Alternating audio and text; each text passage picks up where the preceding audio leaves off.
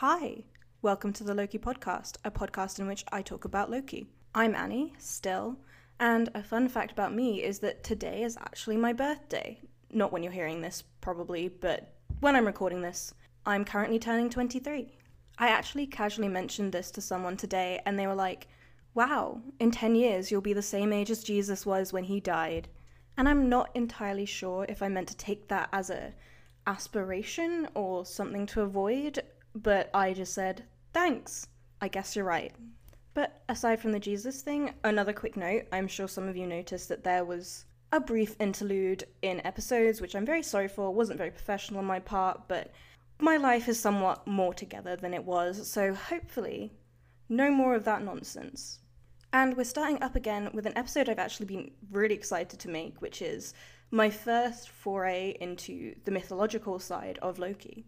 As I've definitely mentioned before, Norse mythology and Norse mythological literature is my academic background. It's what I'm currently working on as part of the final year of my degree. So, making this episode is probably going to put a lot of that learning to the test and in a very different way from the way I'm working with it at the moment. As in, I have to go back to basics and be able to explain that and understand that in a way that is accessible to people who haven't been studying it for the last however many years I've been doing this. I'm sure there's going to be a huge range of knowledge among the people who listen to this episode, or at least I hope which is why this episode is possibly going to be a little bit different from the first two. Instead of going into in depth analysis on something, we're just going to be touching on the basics and essentially explaining what Norse mythology is. And I think it's really important to do that because everything we've covered so far, both the first Thor movie and Loki Agent of Asgard, has come out in the last 10 years. Because of that, I think we kind of have a fundamental understanding of what they are, we all know what a movie is. I don't have to explain what a movie is to you. You've probably seen at least one, probably more than that. Even comics, if you've never read a comic in your life, you probably understand on a basic level what a comic book is. By comparison, when we're talking about Norse mythology, we're talking about things that are at least centuries old, possibly even millennia which means we just don't have the same level of cultural intuition. We don't automatically know what we're talking about. It's a social context that is so far removed from our own that we don't inherently understand it already. Add to that the fact that there are so many misconceptions floating around about this kind of time period. I think it is necessary to stop and cover the basics before we get into any more depth on anything to do with Norse mythology. But before getting into all that wonderful depth, I have some other wonderful nonsense to throw your way. The news. There is no news. There is never any news. The news is that I still love him. I really need to think of something to do with this segment when there is no news, which is pretty much all the time. But moving on to your letters, your emails, your DMs, everything you've all been kind enough to send me up until this point. A quick note the amount of mail I'm getting from you guys is actually insane, both in terms of the fact that I can't believe so many of you have things to say to me. Thank you. And second of all, I, emails terrify me, so it takes me a while to get to them. I am really trying. And while I might not get to every email and every message on the podcast, I will get round to replying to all of you at some point. But on to your mail. My first email that I'm going to talk about was from Holly, who sent me a really, really lovely long letter about all of the reasons she loves Loki, which I think is so nice. Thank you. But she also posed me a similar question What are the things that Loki appears in that really make me love him? And I had to think about this question for a long time, which is why I'm going to talk about it. To be clear, this is all very subject to change, and if you ask me next week, I would probably give you an entirely different answer. But as of right now, the first thing I'm going to mention is the Avengers Free Comic Book Day issue of 2018. Loki only really appears on three pages of this comic, but the first thing I love about it is the way Sara Pichelli draws Loki. It is just incredible. He looks absolutely insane. He's also wearing black lipstick, which I love. There's a whole gender ambiguity thing going on here, which is a lot of the reason why I really love Loki as a character.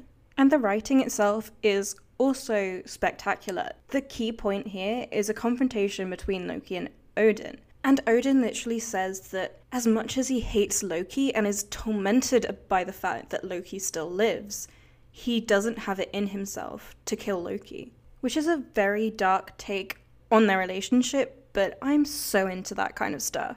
Loki is also 100% the villain here, and as much as I like much more light-hearted versions of Loki, like we see in Agent of Asgard, I just really like it when he's being kind of evil.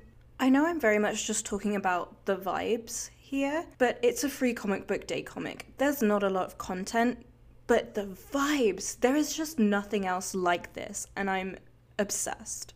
Number two, I've gone for the poem Lokasenna, which is a mythological text, and I'll be explaining more about it in this episode. But I just want to say it is one of my favorite things because it's kind of a medieval dark comedy. It's really funny. Loki's insults to the rest of the Aesir are just hilarious. But there's also a lot of darkness here, and it has very real consequences, and there's references to the apocalypse and Loki's own impending doom, and that's just the kind of thing that I love. And for my final thing, I'm going back into comic book territory, and it's War of the Realms issue 1, which, if you've read it, you know that Loki gets swallowed whole by his father. And it's basically a joke with my friends now about how into this I am, and I promise it's not weird. I promise. I just think it's a very powerful metaphor, and it's a metaphor that we've seen in Loki's story before. Back in the Kieron Gillen run of Journey into Mystery, the kid Loki actually eats a magpie that is his old self and and is entirely destroyed in the process. I'm not entirely sure what it is about this that just really gets to me. I just think it's very effective. So, those are my top three Loki moments at the moment. Thank you for the email, Holly. My second message comes from Jay, who asked me two questions. First of all, how do you get into reading Norse mythology? And as obvious as this answer sounds, you just need to read Norse mythology. You can go and get the books, or you can find it online and just read the relevant texts. In the course of this episode, I'm going to mention a few of the editions, a few of the translations that I use and I like. So basically, listen to this episode and then go read the text for yourself, is my advice. At the same time, there's probably going to be a lot of stuff that you don't understand immediately, and don't get scared by that. Reading the introduction to whichever translation you've chosen will give you a lot of the background knowledge you'll need to understand what's going on. Also, don't be afraid to use the explanatory notes that are in the back of most translations. They'll cover a lot of the basics and help you make sense of things as you're going along. Also, you can just use Google. If there's something you don't understand, type it into Google. There'll probably be some explanation of what it means especially if we're talking about the name of a certain god or place or concept or item or anything like that. This is a very much jump in at the deep end approach, but I do actually think it's the best. And I'm very happy to answer more questions if they come up while you're doing the reading. Jay's second question was Are you on Stan Twitter? Which I guess the answer to that is yeah, probably, unfortunately. I'm not going to tell you what it is, but if you find it, which isn't that hard, feel free to say hi. I don't mind. And finally, I have a question from Leliana, and she asks, Oh, I can't say that. Hang on. Okay, so, uh, Bonk, Marry, Kill, Loki, Lorelei, and Sigurd from Agent of Asgard. The thing with these questions is I always get way too philosophical. Like, does marry not imply bonking as well? Like, what is marriage but bonking till death do us part, but also with tax breaks? But anyway, I'm probably going to go with the obvious answer here and say I'm going to marry Loki, I'm going to bonk Lorelei, and I'm going to kill Sigurd. Thanks for the question. And so, with all that out of the way, let's get on to talking about Norse mythology. The basic structure I'm going with here is that I'm going to start by talking about what Norse mythology is before getting into what it has to say about Loki. Just a quick note on pronunciation. I'll mostly be using the accepted pronunciation of the various names of gods and places and things like that, at least what we think it might have been in the original language. But when it's not immediately obvious what the corresponding English pronunciation is, I'll point it out, so hopefully no one will get lost. Also, these are only approximations of the accepted pronunciation because I still struggle with the correct pronunciation of Old Norse. It's at least for English speakers, quite a difficult language to say out loud. But moving swiftly onwards, as a basic definition, we're talking about the myths concerning the gods that are related to the paganism practiced in Northern Europe by the people living there during the medieval period and before. And I've tried to be really careful with the words I'm choosing here. All the same, I'm sure there's plenty of people who would argue with me. But I feel like those are some useful parameters to have just as a starting point. But let's get a little bit more into what all of that means. So, to begin with, what's a myth? Mythology is a concept kind of carried over from classics, so the study of everything Greek and Roman. It's not that the concept is not applicable here, it's more that we have to be careful in applying it because it's not exactly the same thing. It's best to think of a myth as a story that's kind of passed around between people. It has this sort of folk background in that most people within a culture will know about it, will have some understanding of it, and myths are often hugely variable, as in you'll get multiple different versions of it based on different areas geographically or even different family units. There is no one set version of a myth usually.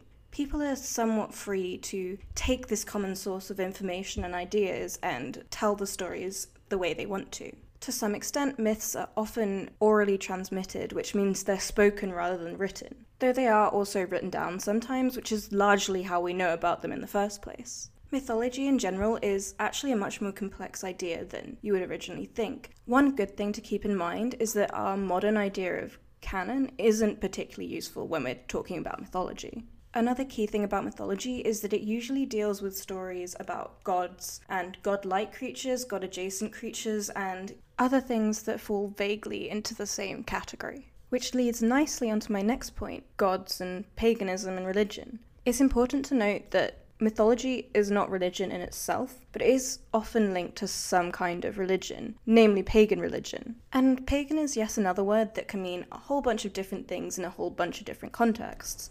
But in this case, we're talking about pre Christian religion that is, broadly speaking, polytheistic, aka there are multiple gods. And I'm not even going to touch on what that religion might have looked like today, purely because I don't really know. You kind of have to look at archaeology and stuff other than written sources, which means I'm very much out of my depth. But it does mean that mythology is not strictly fiction. There was, at some point, some level of belief connected to these stories, and even after the conversion to Christianity, they have a kind of cultural significance that goes beyond just fiction. And if all that is way too theoretical, that's entirely understandable. I barely even know what I'm talking about. Just don't worry about it, doesn't matter that much. Let's talk about time and place. So these are stories originating from Northern Europe, so that's Scandinavia, Denmark, Norway, and Sweden, and also Iceland, to some extent the Faroe Islands, Greenland a little bit, that kind of area, right up at the top of Europe on a map hence the name Norse mythology. Nowadays, our first thought when we think of that kind of area of the world are probably things like IKEA and blonde people and socialism. But if we're talking historically, a lot of people would probably think of the Vikings, which brings us onto the when. And the Vikings aren't entirely irrelevant to this, though it only covers a very small part of the time frame we're talking about. The Viking Age is traditionally thought to have started, well, the date is given as 793, which is the first recorded Viking raid in England. And it ended sometime in the early 11th century, so that's just after the year 1000 AD.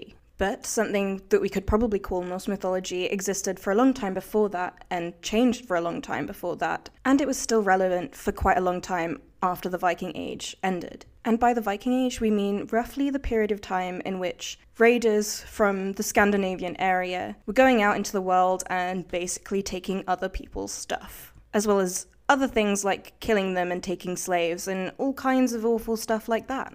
But there was a lot more going on than just the violence. There was also a lot of peaceful contact with people outside of Scandinavia. And this is once again a really complicated story. And I'm not claiming to be a historian, but there's two main major changes that are very much interlinked and are important to this current story that I am telling you. Firstly, the Scandinavian countries, as well as Iceland, all converted to Christianity, which on a practical level means the king, or at least the powerful figures in the country, converted to Christianity. It also means churches popped up, church infrastructure popped up, and it became pretty much unacceptable to publicly practice pagan religion.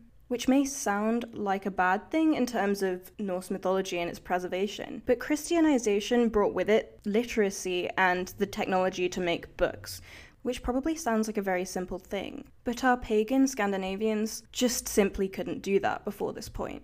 Yeah, they had things like runestones, but both the runic alphabet and the stones it was written on weren't very good for writing anything lengthy. They were good for memorials and saying, hey, I built this bridge, but beyond that, they couldn't really write anything in depth.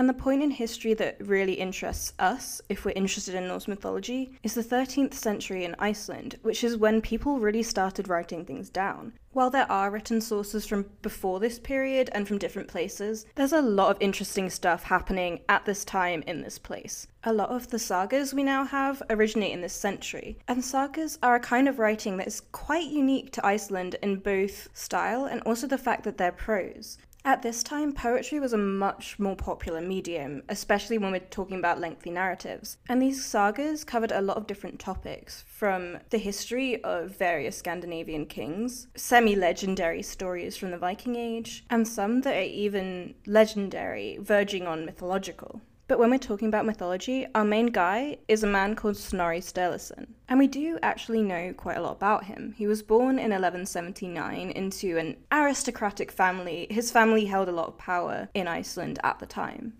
And Snorri himself was quite a powerful man. He held the position of law speaker twice, which, while not being a position of direct power, it certainly was a position of prestige and prominence. He also personally knew the King of Norway at the time. He visited him at least twice, and he even wrote a poem for him, which we'll come back to later. He also wrote a lot. He wrote a few of the sagas that we mentioned previously. He wrote a whole work known as Heimskringla, which is an extended history of the kings of Norway. Some people also say he wrote Egil's Saga, which is a very famous saga about a poet called Eyilt, but that's only a theory and not exactly one I agree with. But most importantly, at least in the context of a podcast about Loki, he wrote something called the Edda. And this is where we move out of what Norse mythology theoretically is and start talking about the stories themselves, where they come from, and what they actually say. While the Norse myths did exist probably for a very long time in the oral tradition, that's more or less invisible to us today.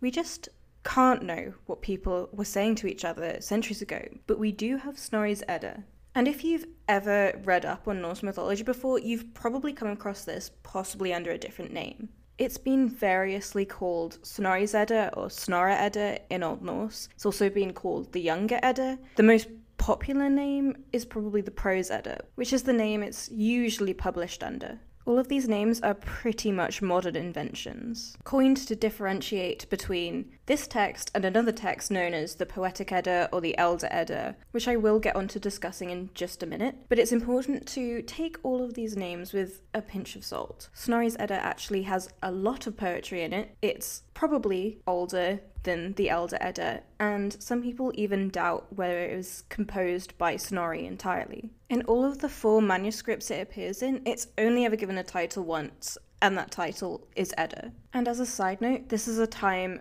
way before the printing press, and so every manuscript was written by hand on vellum, which is essentially paper made from animal skin which means we're actually lucky to have four versions of it in the first place. Another key point is that people felt a lot less strongly about all versions of the text being exactly the same. So there's a lot of variation between the four main texts. People over the centuries edited stuff, added stuff they thought was relevant. Today I'll be using a modern edition of the text. It's Anthony Faulkes's version of the Edda, which if you feel like reading yourself, you can actually get a free PDF of it off the website for the Viking Society for Northern Research. And if you feel like buying a book, the Penguin Classics Jesse Byock translation has a lot more explanatory notes, which might be easier to get into.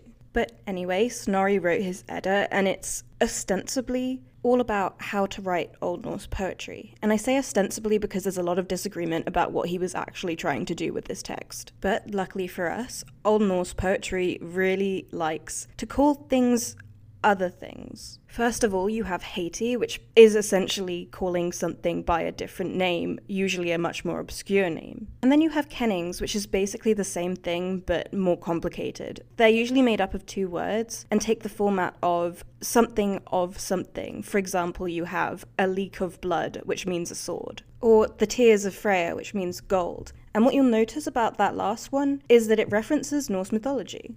And so, in order to read and write this poetry, you actually have to have a fairly good understanding of Norse mythology, which is at least why Snorri tells us he writes it down. And so, this isn't a genuine expression of belief. In all probability, Snorri was a Christian. He didn't work for the church like a lot of the men in his family did, but he makes it very clear in the Edda itself that we are not meant to believe these stories, even if they are worth recording. The prologue of the Edda actually opens by telling us about Adam and Eve and Noah's Ark and how humanity forgot all about God. He then goes on to talk about the Trojan War and Troy, stories familiar to us from the Iliad, but to be very clear, he had not read the Iliad and clearly does not know the stories very well. None of this is really recorded in the Iliad or anywhere else that we know of. But Snorri tells us that King Priam, who does actually appear in the Iliad, had a son called Thor, who is not our Thor, but he then traces the lineage down to a guy called Odin. Eventually, this Odin makes his way to Scandinavia, founding a bunch of dynasties on the way, and finally settling down as King of Norway. And Snorri actually gives us two fun little details. First of all, he says Aesir, the name of the gods, actually means men of Asia, aka those that came from Troy. He also says that, and I quote, Whatever countries they passed through, great glory was spoken of them, so that they seemed more like gods than men. This is a process known as euhemerization, where Christians basically say, hey, these gods were not actually gods, they were just people who were really good and pretty, and so people thought they were gods. Which is the framework Snorri sets up before getting into Gylfaginning, which is the second part of the Edda. Gylfaginning actually means the tricking or deception of Gylfi, who is a semi historical Swedish king. We are told that this Gylfi comes across a woman called Gefjon, who has some magical oxen, and is thus inspired to go and find the Aesir and see exactly what they're capable of. So he goes off, finds this splendid hall all covered in gold and stuff, and he meets this guy who is for some reason juggling seven knives. Some people have suggested he's there because Snorri is like a jesterphobe or something, but I don't know. I just think he's neat. But anyway, Gylfi enters the hall and tells everyone his name is Gangleri, and then he says he's come to find out if there is anyone intelligent in this hall. Which does sound kind of rude, but these kind of wisdom contests are actually well attested in Old Norse literature. It usually involves both participants asking a series of questions which their opponent must answer. Often this is done under an assumed name. Odin or Odin actually partakes in a number of these contests and only revealing his identity when he's already won. Another important feature of these wisdom contests is that the loser pretty much invariably dies horribly. So, you know, these things aren't exactly just for fun. But back to Gylfi. This request is answered by a man labelled as High, which, just to note, is another name for Odin. And High is accompanied by two other people known as Equally High and Third. And so Gylfi begins to ask his questions, which lead to High, Equally High, and Third telling him all about the main figures of Norse mythology and the myths they appear in. And would you look at that? About 15 minutes in, we finally get to some actual Norse mythology. And this is where we get a lot of the famous stories, the stories that you might already be familiar with. High describes to Gylfi how Odin and his brothers built the world out of the mutilated remains of the giant Ymir. We also see how the world ends at Ragnarok, largely at the hands of Loki and his sons Fenrir and Jormungandr.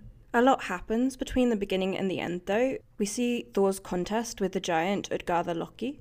Thor goes fishing for Jormungandr, and we also get the birth of Sleipnir, which of course we'll be coming back to later. But Gylfaginning ends with Gylfi ostensibly winning the contest, but before he can claim his prize, the Aesir and their hall just disappear, leaving us to doubt whether anything that was said was actually true. The Aesir then sit around and discuss what they've just told Gylfi and apply all the names they've given him to the people and places around them. Again, Snorri is telling us that none of this can really be believed. The third part of the Edda, Skaldskaparmal, has a similar kind of narrative background in that it's kind of a wisdom contest. But that narrative frame is more or less forgotten by the end of Skaldskaparmal, and instead we get long lists of kennings in heiti, as well as quotations from poetry that demonstrate the use of said kennings in heiti. But this section is still relevant to us because, in explaining the origin of a lot of these kennings, Snorri actually tells a lot of other stories. He tells us the origin of the mead of poetry, which is essentially a mead that you drink that then means that you can write poetry. The story of the golden apples that keep the Aesir young is also told here, as well as Loki's conflict with the giant Thiazi, and when Loki cuts off Sif's hair and has to replace it. And then the final section of Snorri Edda is Háttatal, which isn't particularly relevant to us because it's basically just a commentary on that poem that Snorri wrote for the King of Norway that I mentioned earlier. Given all of this, you're probably wondering how genuine is the mythology described in Snorri Edda? And I'm going to again remind you that the idea of canon doesn't really mean anything here it's best to think of Snorri's Edda as a kind of snapshot of what Norse mythology was thought to be at one particular time in one particular place. As to how much Snorri's Edda represents actual genuine belief of pagans, it's really impossible to say, but it is important to note that most scholars think that Snorri probably was drawing on oral traditions that are a lot older than Snorri's Edda. It's also one of the only sources we have, so we kind of just have to take it. That isn't to say that it's an unsatisfactory source. It's a really cool source to have, and honestly, if I could go back in time and meet one historical figure, it probably would be Snorri Sturluson. But Snorri's Edda is not our only source. Our other main key text is the Poetic Edda, sometimes also called the Elder Edda. As you can probably guess from the title, it has a lot more poetry than Snorri Edda. In fact, it records whole poems, which is something that Snorri Edda doesn't really do. Just a few notes on titles. The name Edda is never attached to this traditionally, that's a modern invention. In fact, this text only appears in one manuscript, and it isn't given a title. The version I'm going to be using is the Henry Adams Bellows version, purely because it's the one available for free online, so you can go and look it up. There is also a modern translation with some more up to date notes by Carolyne Larrington, which you can go out and buy if you want to. I would recommend that as a translation more than the Henry Adams Bellows version. So, what actually is the Poetic Edda? It is essentially a collection of poems, typically described as Eddic poems, and it's one of the few manuscripts that actually preserves any of the Eddic poetry. Eddic poetry being one of the two main categories of poetry in Old Norse, and it generally uses a much simpler meter, a much simpler kind of language, and it usually deals with the mythological and the heroic. The poems are generally split into two groups the mythological and the heroic, as I already mentioned. And those are categories imposed by the compiler of this manuscript. And I say compiler because no one knows who wrote these poems. No names are ever attached to them. Most people agree that the compiler did not write them all. In fact, he probably didn't compose much more than the prose interludes between some of the poems. The poems themselves are probably a lot older than the manuscript. Some of them may even have been composed by actual real pagans, but that will only ever be conjecture. The manuscript itself is only a few decades older than when Snorri was writing his Edda, and some people have even suggested that Snorri actually compiled this collection as well, since he quotes a lot of the poems that appear in it. And it definitely would make sense if Snorri did have access to a similar kind of manuscript, possibly even a predecessor to this one. But again, we are just guessing. But enough about context. What do these poems actually say? Naturally, we're going to be focusing on the mythological poems because we're talking about mythology. But there is some crossover with the heroic poems too. The first poem in the collection is Voluspa, which is essentially about Odin going and summoning up this Volva, a prophetess, a woman who can tell the future, and she lays out to him kind of an outline of the entirety of Norse mythology. It's the model with which Snorri was working when he wrote Gylfaginning, probably. Then we have Havamal, which kind of seems to be a compilation of poems in itself that all loosely relate to the idea of wisdom. We also get a number of stories that actually don't appear in Snorri Edda. The poem Thrymskvida actually tells the story of Thor and Loki going to Jotunheim in drag in order to get Thor's hammer back. And so the Poetic Edda and Snorri's Edda are are two main sources for Norse mythology. There are a few others. For example, Volsunga Saga also mentions Odin and Loki, but only mentions stories that are already told elsewhere, and myth is definitely not the focus of that text. So, for the sake of simplicity, we're just going to be talking about these two for now. So, with all that covered, let's move on to talking about our boy. You've probably been noticing that I've been referring to him as Loki this whole time, which is the correct pronunciation in Old Norse. It's actually a short O. But just for the record, same guy. And as a great starting point, Snorri actually gives us a brief little description of who Loki is and what we can expect from him. First and foremost, Loki is described as one of the Aesir, so he's a god like the rest of them. But a lot of the other descriptions Snorri gives us aren't as positive. He's described as the Aesir's calumniator, which basically means he's a really good liar. He's also the originator of deceits and the disgrace of all gods and men. So, as much as Loki is one of the gods, it's unclear why exactly they let him hang out with them. He's also evil in character and very capricious in nature, so you can't really rely on this guy. Beyond that, he apparently has, to a greater degree than others, the kind of learning that is called cunning and tricks for every purpose. So Loki is characterized as being bad natured, unreliable. He's certainly smart, but the words cunning and tricks kind of imply that it's not a good kind of smart. Another fun detail that Snorri gives us is that Loki is apparently pleasing and handsome in appearance, so he's kind of hot, but at what cost? There has been some suggestion that Snorri is actually drawing on ideas of the Christian devil when he's talking about Loki here, which means that his description of Loki is a lot more polarized than it might be otherwise, and especially the idea of him being appealing definitely links into medieval ideas of what the devil was. Whatever you think of that idea, Snorri does go some way to explain why exactly the Aesir keep him around. He says, he was always getting the Aesir into a complete fix and often got them out of it by trickery. So, as much as Loki is really good at causing problems, he's also good at fixing them. And even though the Aesir clearly don't think much of him, they keep him around because he's just useful. And we don't just have to take Snorri's word for it either, the stories he tells often do follow that pattern. As promised, let's get back to the Sleipnir episode. So basically, what happens is this guy comes along and says, Hi, I can build you a really great wall. The Aesir are like, Great, what do you want in return? He says, I want Freya as my wife, and I want the moon and the sun. Obviously, they do want a really big, nice, strong wall around their city, but at the same time, they don't really want to give up their prettiest goddess and the moon and the sun. So the Aesir say, Sure, build your wall, but you only have one winter to do it. If any part of it is incomplete by the first day of summer, you get absolutely nothing, which the builder, for some reason, agrees to as long as he can use his stallion Svadilfari. At this point, we're told specifically that it's Loki's fault that he gets the stallion in the first place. Predictably, Svadilfari is a magical stallion and the wall goes really well. This horse can carry insane amounts of rock. The Aesir are like, oh shit, whose fault is this? Definitely Loki's presumably because he let the builder use his horse, but also just because he's the guy whose fault it usually is. Snorri specifically says that he is responsible for most evil. So the Aesir go and get Loki and they say, Hi, if you don't deal with this problem, we're just going to kill you horribly. And predictably, Loki is like, Haha, I'm afraid.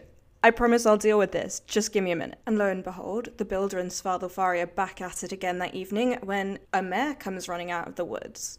And Svadilfari takes one look and is like, damn, that's a lady horse. And is so consumed by lust that he breaks out of his harness and runs off after this very sexy lady horse, leaving our builder, who is apparently less good at hauling rocks about, to chase after his wayward stallion. Naturally, the builder can't build without his rocks, and he realizes something is kind of fishy about this whole situation. So, understandably, he gets really mad, at which point the Aesir are like, Oh, he was a giant this whole time. That means we can just get Thor to smack him until he dies. Which they do, which entirely gets rid of the problem, but a little bit too late for Loki, really. As I'm sure is not a surprise to anyone, our very sexy lady horse was actually Loki in disguise this whole time, and Snorri tells us Loki had such dealings with Svadilfari that somewhat later he gave birth to a foal. It was grey and had eight legs, and this is the best horse among gods and men. We aren't told in any detail how exactly this birth happens, but I think I'm kind of glad about that. But aside from the horse copulation, this story does fit into Snorri's model of Loki's behaviour. He causes a problem by letting the giant have his horse, and then he fixes it by sleeping with the horse And beyond that, the Aesir also get this cool horse out of the deal, so win win all round, I guess. Skáldskaparmál also opens with a narrative that is very Loki centric. We get a lot of details about him. And I think it's a really important myth for understanding Loki because it demonstrates a lot of his key features. The story opens with Loki, Odin, and a god called Hoenir out on a walk together when an eagle sweeps in and steals most of their dinner. Loki is apparently really hungry at this point, so he takes a massive stick and smacks the bird with it. But hey, this is a magical bird and it doesn't like to be smacked, so the stick ends up sticking to the bird and Loki. And so when the bird flies off, Loki is left dragging along the ground until it feels like his arms are going to come out of his shoulders. At this point, Loki says, Hi, I'm not having a great time. Can we maybe come to some kind of agreement? And the eagle says, Yeah, fine. All I want in return is Idun and her magical apples of youth. And Loki apparently thinks this is a fair price, which may have something to do with the fact that his body is currently being dragged along the ground. So the eagle lets Loki go, and they all go back to Asgard, or Asgard. And as soon as they're back, Loki goes to Idun and says, Hi, while we were out, I saw this really cool tree, and I think you should go check it out.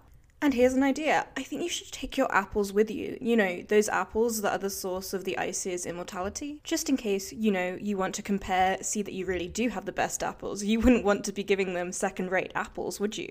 And Idun replies, You wouldn't lie to me, would you, Loki? Of course I trust you. Let me just go do that. And so she goes outside and is instantly swept up by an eagle. Funnily enough, it doesn't take the other Aesir long to notice that Idun's gone when they start aging.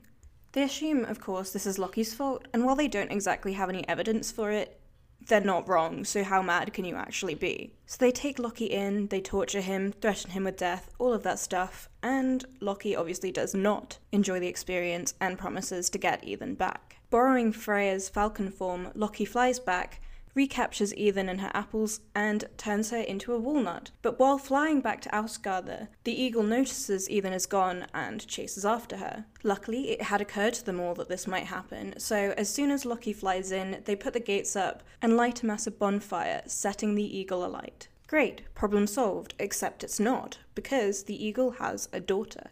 Skaði grabs her weapons, puts on her armor, and runs up to Asgard and says, Hi, you killed my dad, Thiazi. And the Aesir are like, Okay, well, what do you want? And Skaði tells them that she wants, first of all, a husband, and she wants to be made to laugh. The husband thing is dealt with by making her pick a husband based only on their feet, which, okay, fine. But it falls to Loki to make Skaði laugh, and this is what he does. He takes a string, ties one end of it to the beard of a nanny goat, and the other to his balls. He then essentially plays tug of war with his own ballsack before falling into Skaði's lap, and she laughs, which of course she does, I would be in tears. Again, aside from the obvious, this story does fit into Snorri's pattern of Loki's behaviour. Again, we see Loki causing a problem, being threatened with physical violence, and then solving the problem. It's also a point where Loki is explicitly recorded telling a lie and very successfully too. More than that, Loki is also seen experiencing pain and physical humiliation, which is something that definitely recurs in his character. This is actually what I'm currently writing my dissertation on, so something I'm very interested in. There is one final story that's worth telling. I'm not going to sit here and narrate every single story he occurs in to you, but this one is interesting because it turns up not only in Snorri's Edda, but also the Poetic Edda, and also Volsunga Saga. I actually talked about this one last week. It shows up in Loki Agent of Asgard, and it's the story of Otter's ransom and the early parts of Sigurd's story. The basic outline of the story is that once again, Loki, Odin, and Hoenir are out on a walk when they come across a massive otter sitting in a waterfall, and Loki kills the otter. In a horribly unfortunate turn of events, they end up staying with the otter's father that night, who notices them wearing his son's pelt and demands compensation. Loki then has to go and steal Andvari's gold in order to pay the compensation, and thus it fits into the model of Loki causing a problem and then solving it. This is mainly interesting to me because the three different versions tell slightly different stories. In both the Poetic Edda and Volsunga Saga, the other Aesir, Odin and Hoenir, pretty pleased with Loki's catch, whereas in Snorri's version, the other Aesir do not respond to this, and Loki is just pretty pleased with himself. There's definitely a deeper point to be made here, but I just think it's interesting the way that Loki is portrayed as different levels of guilty in these three different versions. It's also pretty much the only time we see Loki fitting into Snorri's model outside of Snorri Edda, which, you know, make of that what you will. So, what does the Poetic Edda say about Loki? The answer to that is that it varies from poem to poem. You have to remember that this is a much less cohesive work than Snorri is. If we look at Thrymskvida, for example, Loki is seen solving problems but not causing them. In this poem, Thor's hammer has gone missing. And Thor does go to Loki for help with this, but it's not explicitly because he thinks it's Loki's fault. And Loki does help. When Thor has to go into Jotunheim uh, in order to retrieve his hammer, in drag, he's pretending to be Freya because that's the price that was asked for the return of the hammer. And Loki volunteers to go with him. Also in drag, possibly a little bit enthusiastic about it, but you know, love that for him. And in the end, Thor kills all the giants, gets his hammer back, all is well. But I find it so interesting that if this was the only poem that survived that mentioned Loki, we would probably find him to be a fairly harmless figure, maybe a little bit effeminate, but that's it. By contrast, if we only had Voluspa, we would only know Loki as an apocalyptic figure, tied up until Ragnarok, and then destroying the world alongside his sons. Which makes me wonder whether Snorri's portrayal of him is an attempt to marry together two different traditions about Loki. To be clear, that is really only a theory, but it's something I think about. But to stick with the idea of Loki as an apocalyptic figure, obviously at some point in his storyline, he decides to stop causing problems and then fixing them and to start just making the problems. The obvious example of this is, of course, Loki's murder of Balder and his subsequent role in Ragnarok. The story goes that Balder had been having some bad dreams, and being the good mother that she is, Frigg goes throughout the world and makes every object everywhere promise to do no harm to Balder.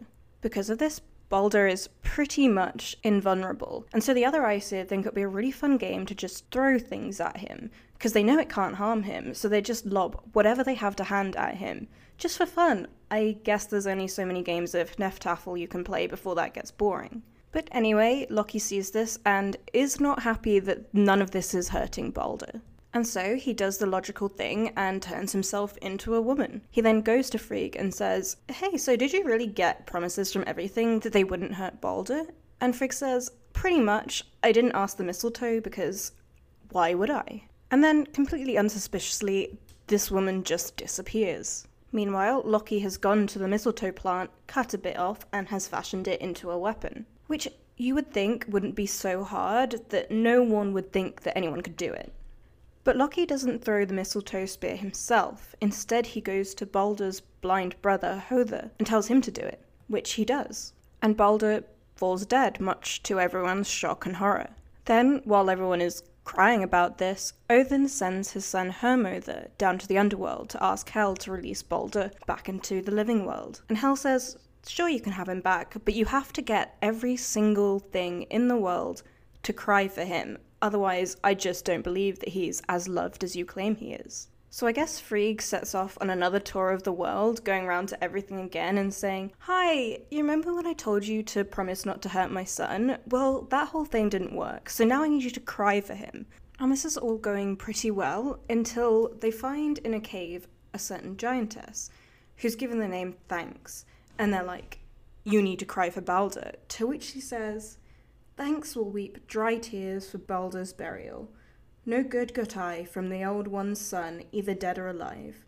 Let hell hold what she has. Naturally, everyone comes to the conclusion that this giantess is actually Loki. And this is significant because it marks a departure from Snorri's model of Loki causing problems and fixing them. This time, he's caused the problem and then explicitly refuses to do anything to solve it.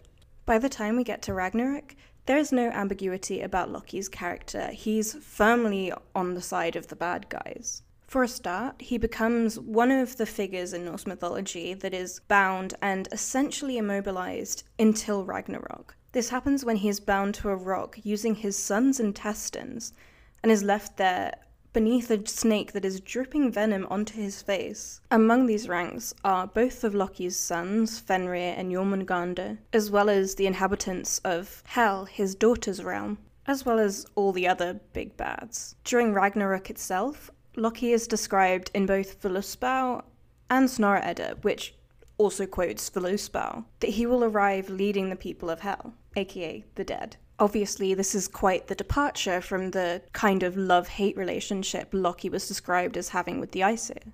But I think there are hints of it sooner than that. One of the problems Loki causes is obviously the birth of his monstrous children, who are destined to bring about Ragnarok. Loki is notably absent from the narrative in which they're all dealt with, which I guess, could be considered a precursor to his later refusal to help with the death of Balder. It's also worth mentioning at this point the poem Lokasenna, which I'm not going to go into huge detail on, just because I'm definitely going to do a whole episode on it at some point, because there's a whole lot to say, and in general, this poem is just wonderful. But as funny as it is, we get to see Loki being truly murderous. First of all, he kills the servant Fimafeng, essentially out of jealousy, which is interesting in itself because why would Loki be jealous of a servant? What does that tell us about how he sees himself? But aside from that, in the middle of calling all the Aesir slutty messes who can't do their jobs properly, he just casually confesses to murdering Balder, which we are explicitly told leads to his later binding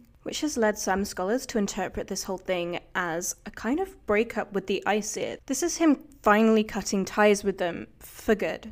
It's the turning point that connects the Loki, who is a mostly harmless menace who lives relatively peacefully among the Aesir, and the Loki, who is the ultimate destroyer of the world. And with that, I'm going to cut this episode off here before it gets insanely long. I know I've only really scratched the surface here, but it leaves us a bunch of other stuff to talk about in other episodes, and I hope you just have a little bit more of an understanding of what exactly we're talking about when we're talking about Norse mythology and the mythic Loki. There's obviously quite a few things that are also key to his character. We didn't even touch on his family, his gender and sexuality, which is a very complicated conversation, and I just didn't feel like I could squeeze it all into one 40 minute episode. There's also a lot of interpretive stuff that I would have loved to talk about, like what does it mean to be a god of mischief? What does it mean to be a trickster god? And we'll definitely get onto that at some point. But I do really hope you enjoyed this episode. I absolutely loved recording it and putting it together, and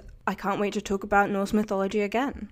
As always, I'd love to hear from you, love to hear what thoughts and feelings you have about this whole episode. You can contact me at Loki Podcast on Tumblr, Twitter, or Instagram, or email me at thelokipodcast at gmail.com. Please tell me how you feel. Thank you again to Lauren for the absolutely beautiful cover art. And that's about it. Thank you for sticking with me while I was being a little bit useless. And yeah, if any of you goth sluts out there have a good recommendation for black lipstick, I would love to hear from you. Bye!